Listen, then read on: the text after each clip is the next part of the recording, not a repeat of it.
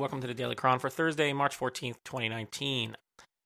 I'm recording this episode before I go down to the Homey Awards tonight, so anything about those experiences I will talk about on tomorrow's podcast. For today, I want to talk a little bit about the Spotify complaint with the European Commission that they're filing and the website they launched, TimeToPlayFair.com, where they're outlining what they think is like unfair practices from Apple and the App Store that they think is unfair.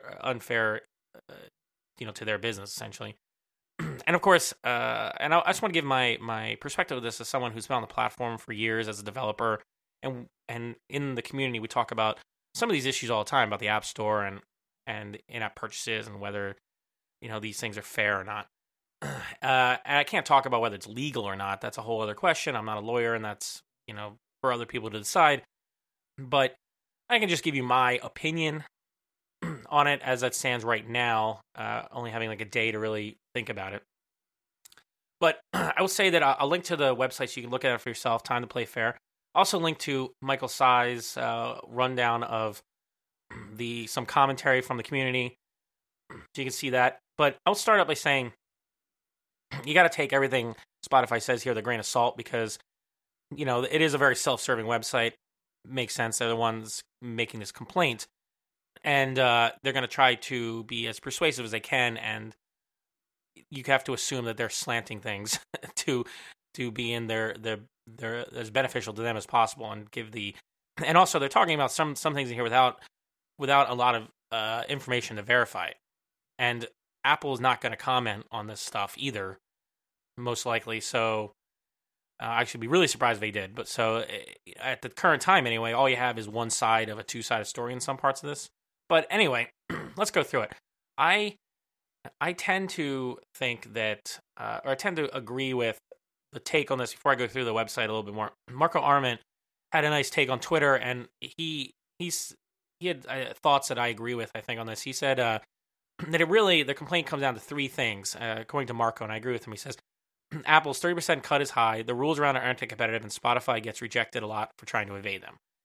And also he makes another statement that I agree with, that many of Spotify's complaints are ascribing malice to limitations of young products. So I think all that is true, and that's Marco's opinion, and I agree with it, though. So I'm going to go through the timeline a little bit here. They have this timeline on their website where they talk about the iPhone launch in 2007, comes to store in 2008, Spotify launches 2008, it's available, and then they claim Apple starts changing App Store guidelines, which is true. Apple does change their guidelines a lot. They change it all the time to adjust to things. But they believe that Spotify's claiming that Apple is interpreting them to disadvantage rivals. And that is not easy to prove, but I can understand why you get that impression sometimes with Apple's rules, because I think they have a good point here. I don't know if this is their point, but I think there is a point to be made that the App Store rules are not necessarily applied evenly or applied consistently. That is actually a complaint that we've had, or a discussion we've had in the developer community for a long time too, that, sometimes rules, even like mundane rules, they'll just be, they'll just one build of your app will go in and everything will be fine, and the next build, something will get flagged that had been there for years maybe, and they just that particular reviewer decided to to interpret the rules in one particular way, or to enforce something they weren't enforcing before. Sometimes there seems to be some kind of internal discussion at Apple where they decide to enforce some certain rule, or they just change their interpretation of it. And so this is very true. There's not a lot of transparency into the app review process. You can read the guidelines, but the guidelines are vague in areas, and they're open for interpretation, intentionally so. And Apple reserves the right to interpret them in different ways. But I don't really believe that Apple's necessarily intentionally interpreting any rules to disadvantage people. I think that that's a claim that requires a lot of evidence, and it's going to be difficult to even find that evidence because the whole system is very opaque. But I don't think that's the case, because there's so many times where, even Spotify has tried to get away with stuff. There's just so many times where you can find examples of apps that that obviously are seem to be infringing some kind of App Store guideline. Other times where apps that were legitimate, like one build, the next build are suddenly in violation. Like, it's the inconsistency that I think we can all agree is a problem with the way the App Store review guidelines are sometimes applied. And I do believe they may have been getting better over the years, but that's still an issue. So moving on, I think their biggest complaint really is that the Spotify claims Apple eliminates, this is their website, they say Apple eliminates payment system choice and imposes 30% fee on content-based apps like Spotify, but at the same time, Apple prohibits us from showing customers how to upgrade any other way. Now, this is sort of true, but the way they write it is very self-serving. So the way you have, there's certain types of products on digital goods on the App Store. Like, you want to have a service, like a Spotify service, like a music service. You want to sell digital goods or something. You have to use the in-app purchasing system that Apple provides. That's where you get to, tap a button in the app and buy something. It'll be charged to your iTunes, account, and Apple will handle the transaction and everything. And then they also impose a 30% cut of any subscription fees. Well, to start anyway. So this is all true. You can't get you can't get around it by pointing people to a website. In fact, that'll get you a rejection. You can't link back to your website. You can't link them to a PayPal screen or anything like that. You can't have your own payment system in there. And this is a frustration for some people. This 30% fee, I think, is the main concern. Even they say next, they think the 30% charge is too expensive for their business. And I think you have to look at both of these issues somewhat separately. The 30% fee and whether that's, quote-unquote, too high, and the in-app purchasing system. So the in-app purchasing system and the forcing people to do it. One thing they don't mention here in this graphic is that if you have a recurring subscription, like an annual subscription, nowadays, the customers that stick around for a year, for those customers, Apple reduced the cut to 15%. So you actually have an incentive to keep people on board. So it's true that you have a 30% subscription fee, but unless I'm not reading the documentation now, but I'm pretty sure the auto renewing subscription would apply to Spotify if they wanted to use it, and then they could end up getting 15%. Cut afterwards, was a significant discount. But the fact that you can't use another payment system, I can see why that is an issue. I know Amazon, the reason you can't buy like a Kindle book in the Amazon app is the same thing. They don't want to use that system and then have the cut. But the system itself, I actually think is a fairly good one. Now, I know there are complaints that because Apple takes control of being the middleman here, they don't share information about your customers, and they'll bring that up somewhere in here. I know they complain about this, but it's true that Apple as a middleman doesn't really share information with you. You don't have a direct communication with your customer like that. You don't get their email address, so you can't spam them. It's the way I always think about it as a consumer. Like, I understand both sides. I can see their perspective. Like, you want to have a direct relationship with your customer. But on the other hand, as someone who has a whole bunch of apps, and I pay for a bunch of apps, and I paid for subscriptions for apps, I don't always really want whatever company that made this app to have personal information about me. Like, I like the fact that when I buy something, when I subscribe to something, that it's being handled through one trusted gateway, which is Apple's system. And as a consumer of this app, I I'm comforted by that, and it makes it easier to manage the subscriptions that I have as well, because they're all in one place. It sucks that I have to jump around to other websites to manage subscriptions for things because they didn't want to go through the IAP system. And from a technical perspective, the IAP system is sometimes a bit of a pain, but that's a whole other issue. The fact that it's in there and that it's the only system, I mean, the other reason you do that is for security reasons as well. A lot of things on Apple's platform are about security and keeping customer, user information private. So they have sort of a point here about it. It's true that they can't use another system for it, like other platforms can, but I don't think that's necessarily a bad thing.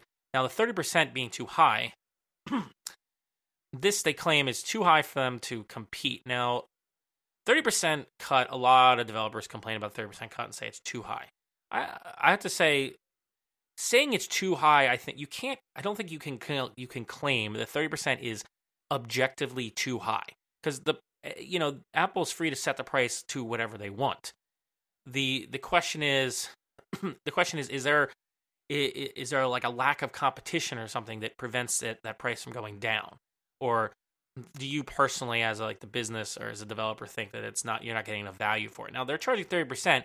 They're also handling a whole bunch of work for you in terms of like charging people and collecting like taxes as part of that too, and giving you the data later, and they're giving you, crash reports, all kinds of stuff. Like they're giving you a lot of stuff that goes along with that fee.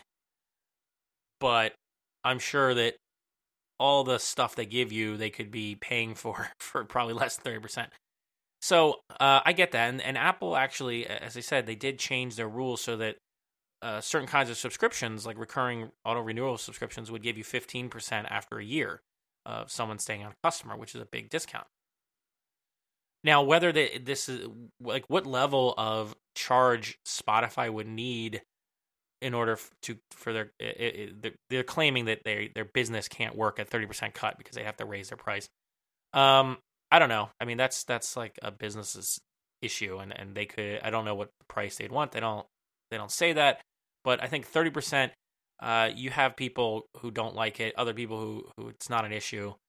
I don't know. The 30% thing is annoying. No one wants to give up more money to the platform vendor, but there also is really, I don't think an argument you can make that it's somehow inherently wrong. They just don't like the price.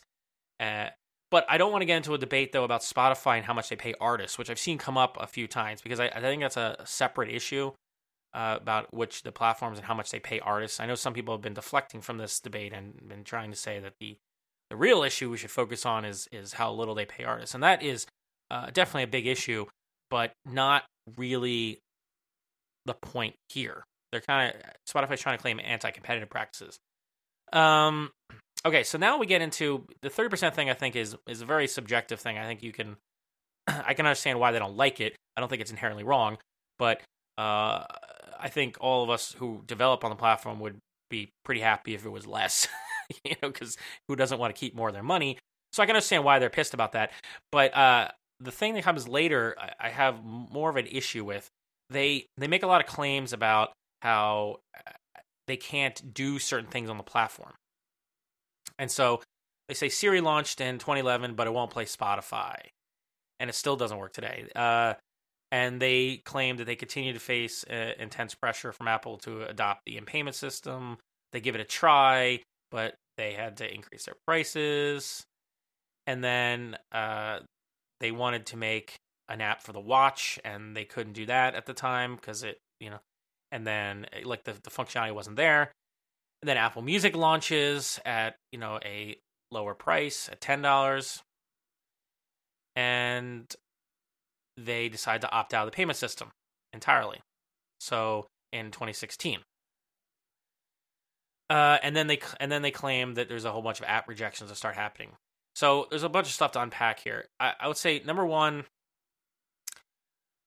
claiming that that you can't do things with Spotify on the iPhone or on Siri or on HomePod or the Watch or something. That's true, but they're I think Marco is really on ball with this. He says Marco said many of Spotify's complaints are ascribing malice to limitations of young products, and I think that's very true. You talk about like when Siri first came out. I mean, it couldn't do a lot of stuff. The fact that it still doesn't have intents for you to do Spotify now, I mean, it's been many years later, but it wasn't a priority for them. It doesn't necessarily mean though that Apple is trying to hinder competition, and making that kind of claim requires evidence. And of course, they can't provide that evidence because it's really a he said, she said kind of deal right now, or one megacorp said another megacorp didn't say because Apple's not commenting on this so far. So the issue after this though with the Apple Watch, when the Apple Watch came out, like the Apple Watch couldn't do next to anything in the first version. Like it took multiple hardware revisions before it was fast enough to do much of anything. The reason you couldn't do like a bunch of podcast players and things on the watch the way you'd want to, was technical limitations. And for whatever reason, the software wasn't there, the hardware wasn't there for a while, and I don't think there's malice involved in that. And today you could build stuff on it. Like Overcast has a nice little, has a nice app on there. It works, and you know, the platforms evolve. And I think a lot of these platforms are much newer than people may realize. Now, when Apple launches Apple Music at a lower price, presumably because they don't have to do the 30% IAP charge, and it undercuts them. I mean, on the face of it, it makes sense. That's true on the face of it. However, it hasn't exactly stopped competition. I believe Spotify is still bigger. There's still other competing issues. So whether it rises to the level of like a legal issue, I can't say, but I can totally understand why that would be really annoying that they do that. And of course, Apple will advertise Apple Music on their own platform as well. So yeah, I think Spotify may have a point here that at least it appears to be a little uncool for them to not have to deal with the 30% charge, but then to charge people a lower price for a service that is a direct competitor. But I think that's also the crux of Spotify's issue here, that they see Apple as a direct competitor because of Apple Music, and that's why I think they're claiming out. Now, I can't read their minds, but I feel like if Apple Music didn't exist, they'd still be complaining about stuff, but I wonder if they would be, making a whole case about it in Europe. But I think they have a point here about Apple Music. Is a direct competitor on the platform that Apple controls, and Spotify can't compete with that. I understand that they opt out of the system, or at least they can't compete with that with an in-app purchase. So they did opt out of the system. So you have to go to like their website and sign up and then log in, and they can't really tell you. So one of the things about this is that they're really frustrated about, I can see, and that a lot of people I think are frustrated about, is that you have to figure it out. Like, you go to open Spotify and you want to use Spotify Premium, they can't tell you how to do it. They can't link you to the web page. You have to kind of figure it out yourself, and that is not great user experience. I don't like that either, that they do that. Now, the fact is, though, because they opted out of the in-app purchasing, they are not paying the 30% fee for premium. All you have to do is sign up on the website and then log in. So I believe this is a little bit of a sleight of hand here, because they're complaining about the in-app purchasing and the 30% cut, except that they're not using it anymore, and they don't. And so maybe the user experience isn't as good, but it hasn't stopped people from signing up for Spotify. So I think this is one of those. There's parts of our argument which I feel is a little bit of a sleight of hand, where yes, you can make a case that the 30% cut, you can make a case that you think it's too high or something like that. You can say that for having Apple Music come out at $9.99, and then that that undercuts our price. Except that since you're not using the system that gives you a 30% cut, you're not subject to that particular issue anymore. So, this is the part where I start feeling like a lot of the stuff from Spotify is bullshitty at this point. So they also say that Apple started an intensified pattern of Spotify app rejections and threatens to remove them from the store. And starting in like May 2016, and they claim that this is, related to Apple Music existing. And now that is just completely without evidence, so I have no idea. I personally somehow doubt that there's some kind of like nefarious thing going on in Apple to stop Spotify, but what it really seems like is Spotify keeps trying to get around the App Store rules, and then they keep being found out and getting rejected for them, and now they're complaining about it. Like, that's what it looks like. Every time Apple changes the rules or tightens them, Spotify tries to go around them in some way, and then they get dinged for it, and now they're just really frustrated. And these are the parts of their whole timeline I find really bullshitty, because guidelines change all the time, and Apple will then start enforcing things, and then they'll give you rejections. That's just part of life on the platform, and these rejections and these guidelines are not all completely arbitrary or bad for the end user or anything. They could be really annoying, but it's kind of separate from some kind of anti-competitive intent behind it. And I think by claiming that this stuff has a malicious intent behind it is a claim that needs much more evidence than I can find here on the website, where I basically see no evidence that they can provide that that's the case, except for the fact that they claim it started happening after Apple Music existed. But, you know, without any actual evidence of something, which, you know, it's going to be hard to find anyway, I would gather, but without any actual evidence, I don't know. I'm not going to believe their claim that there's some kind of malice towards their app rejections. I don't even know what specifically app rejections are, because they don't specify that either. Then they claim they got it rejected for another watch app, but they don't say why, you know. And they just basically say that a bunch of unexpected, unjustified rejections of their app happened. But that's okay. That's what they claim. They claim it's unjustified, but I don't think Apple would claim that it's unjustified. So now, who do you want to believe? I don't know. I don't have enough information. They have a lot of stuff in here about obstacles around Apple Watch, but honestly, Apple Watch is still such a... It's only barely become a really functional thing in the last year or two, and with the OS updates. So I don't know. I think that's more about the platform maturity than anything else. Apple HomePod launching without support. Come on, guys. Like, HomePod barely launched with anything. I think that's a lot more to do with software. And also, it has AirPlay too. Like, you could use AirPlay from Spotify to your HomePod. It's not like you can't. It just doesn't have Siri intents in there. And just a bunch of stuff about rejections that they don't like, and they don't really explain why. Or they claim certain phrases that they use, whatever, were prohibited. I don't know. You can't adjudicate these types of things based on one line in a website from the accuser. So, I don't know. I've gotten rejections from Apple before for stuff that seemed really stupid. But you just deal with it, because they have a logic to it. And sometimes you get a reviewer that's particularly anal about some rules, or they're really specific about interpreting something.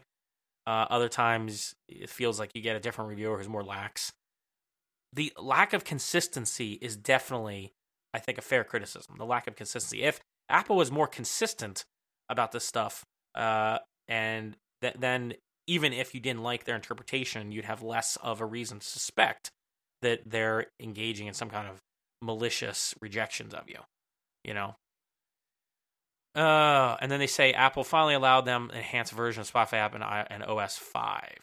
I think a lot of the stuff with the app, honestly, with the Apple Watch stuff, sounds a lot like the platform was maturing, and it just didn't mature fast enough for Spotify's desire to get an app on there. But, you know, I don't know how you adjudicate that. When should a platform vendor be prioritizing one type of software development versus software development that supports third parties? I don't know. That's a very complicated issue. But it definitely sounds more like the Apple Watch issue was just software wasn't ready, not that Apple was trying to keep them off the platform.